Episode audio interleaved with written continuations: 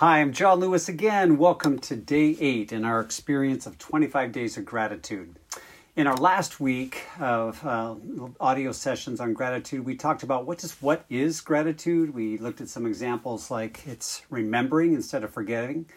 It's giving glory, like movie credits, you know, at, at the end uh, to God for what He's done. It thankfulness is like a spice that permeates all that we do, and we said it's also the gateway to everything else in the Christian life. G.K. Chesterton said, I would maintain that thanks is the highest form of thought and that gratitude is happiness doubled by wonder. Cicero, the Roman uh, statesman, said, Gratitude is not only the greatest of virtues, but it's the parent of all others. And lastly, um, on, on, on the week day seven, we define gratitude simply as we're acknowledging and appreciating God for what God has done. And so it's an acknowledging and appreciating. Well, today we're kicking off a second full week of uh, on gratitude, and we're going to look at in these next seven days the the object of our gratitude, the focus of our gratitude. And so, what does Scripture tell us, or inspire us, or even command us to be thankful for? And uh, we're going to start with number one to be grateful for God's big rescue uh, action, his rescue story in our lives. You know, some of you who know me know that I'm a part of uh, an organization, nonprofit called Kingdom Story, and and one of the greatest joys I have is just watching people uh, find their place in the larger story of God, and when they realize that the Bible is so much more than just rules or principles, but it's actually a great, coherent uh, a beautiful rescue uh, story that, where God is making us to be His people, His bride. Well, it, it just it's just life changing, and I've just absolutely loved that as part of my calling. So the first of the two big rescue stories in the Bible that God asks us to remember, the first is the story of the Exodus. You remember that Moses, forty years. Um, uh, you know, out in the in the desert, he comes back, and God uses him with the plagues with Egypt, uh, then the death of the firstborn, the parting of the sea, and all these events constitute together this great um, rescue story from their bondage in Egypt. And so, 40 years after the Exodus, it's Moses who gives the command in Deuteronomy 15 15. Remember, remember that you were slaves in Egypt, and the Lord your God redeemed you. Remember that rescue story. And so, really, for the last 4,000 years, uh, faithful Hebrews around the world have obeyed that command, and every year, just like Christians celebrate uh, Christmas or Good Friday every year, they celebrate the Passover as families, as households, as part of a larger community. They remember the events of the Exodus, and they experience it around a symbolic meal.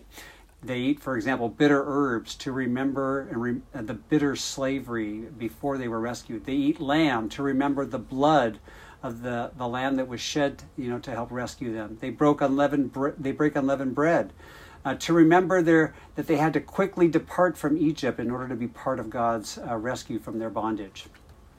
And again, this this larger salvation story was something they remembered way more than just once a year at Passover. In fact, it was woven in, baked into part of their their worship. If you go to the book of Psalms, there's a number of them that recount the story of God being faithful to uh, to the to the Hebrews, and always is highlighted the Exodus story. Psalm 105 is a great example. Give thanks. It starts off with give thanks for what God has done, make known His deeds, tell of all His wonders, sing to Him, and then it goes right in. You know, after it highlights some things about the Genesis story to to talk about how God uh, dramatically rescued the Hebrews from the bondage of Israel. And this is not a short song, by the way. This isn't two verses and a chorus with maybe a bridge. There's like like 40 stanzas of uh, Hebrew parallel stanzas of recounting all the things that God had done in, the, in their history, including the Exodus and then going beyond that.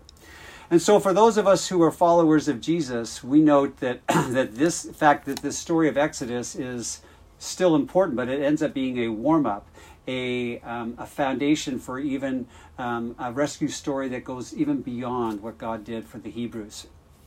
You know, Peter uh, in the First Peter 1 uh, is exhorts believers in Christ to remember by inviting them to praise, to praise the Father for something specific. You praise the Father of our Lord Jesus Christ. He says, in His mercy, He has given us new birth into a living hope. And how did that come about for us?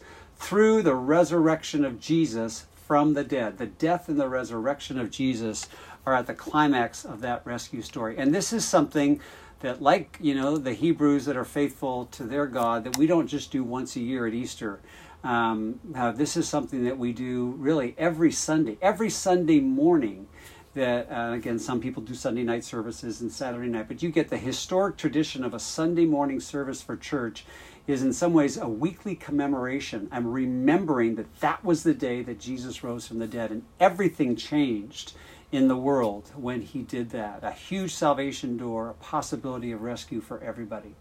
And so on Sunday, when we sing, you know, the songs that we sing at their best, the lyrics point us at their core to remember the, uh, the activity, the rescuing salvation of God in our life, and particularly his life, death, and resurrection.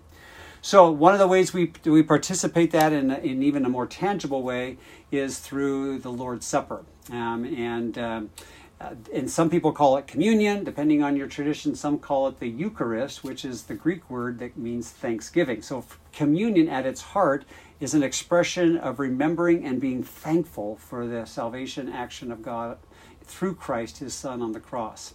And so, in that way, it's fulfilling the Passover meal. It was done on the very first Eucharist for Jesus was done on the night of the Passover. In some ways, it's fulfilling that Hebrew Exodus story by saying, This is the new lamb. Let's remember that this is the final, full salvation that God intends from his people to deliver us from bondage. And so when we do, when we gather, you know, for communion in this sacrament, its heart uh, is that we would remember and be grateful. And so every time we eat the bread and drink the cup, we remember, we're reminded that we're part today of this larger rescue story that started way back, includes us, and now invites others.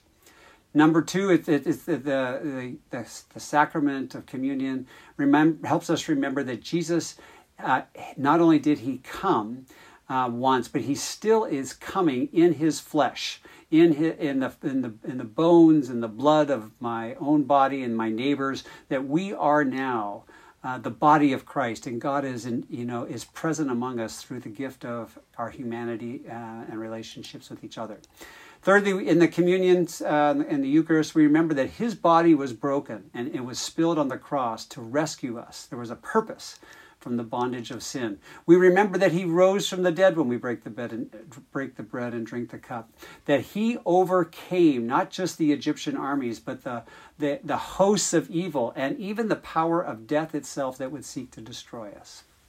And we remember in communion that we've been invited, where it's an invitation, a constant invitation to come to the table, to come to the presence of Christ, to eat and drink, and to let the realities of Christ become part of our physical, spiritual, emotional bodies. And that filled with His life, we can offer our lives to Christ and allow Him to break us and to give us away, like the bread is given away, to give us away to the hungry of the world. And lastly, the altar, you know, on which we often uh, take the bread and the cup.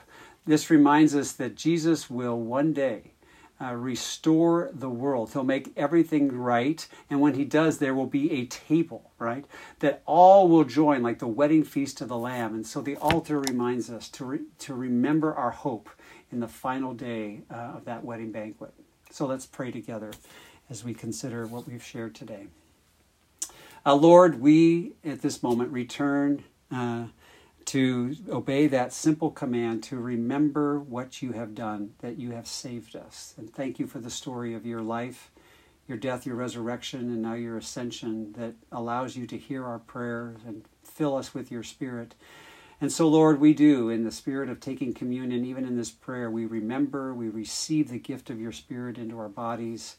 And we just say thank you again for your everything that you've done, this rescue of us. That it is a story of such great love and compassion and power. It's a rescue story like no other, and it tells us that you're like a God. You are a God like no other. Your love, your compassion, your commitment, your promises are holy and like no other. And for this, your salvation, your story among us, we thank you. Thank you for weaving us into that story and using us to bring this good news to others. Amen.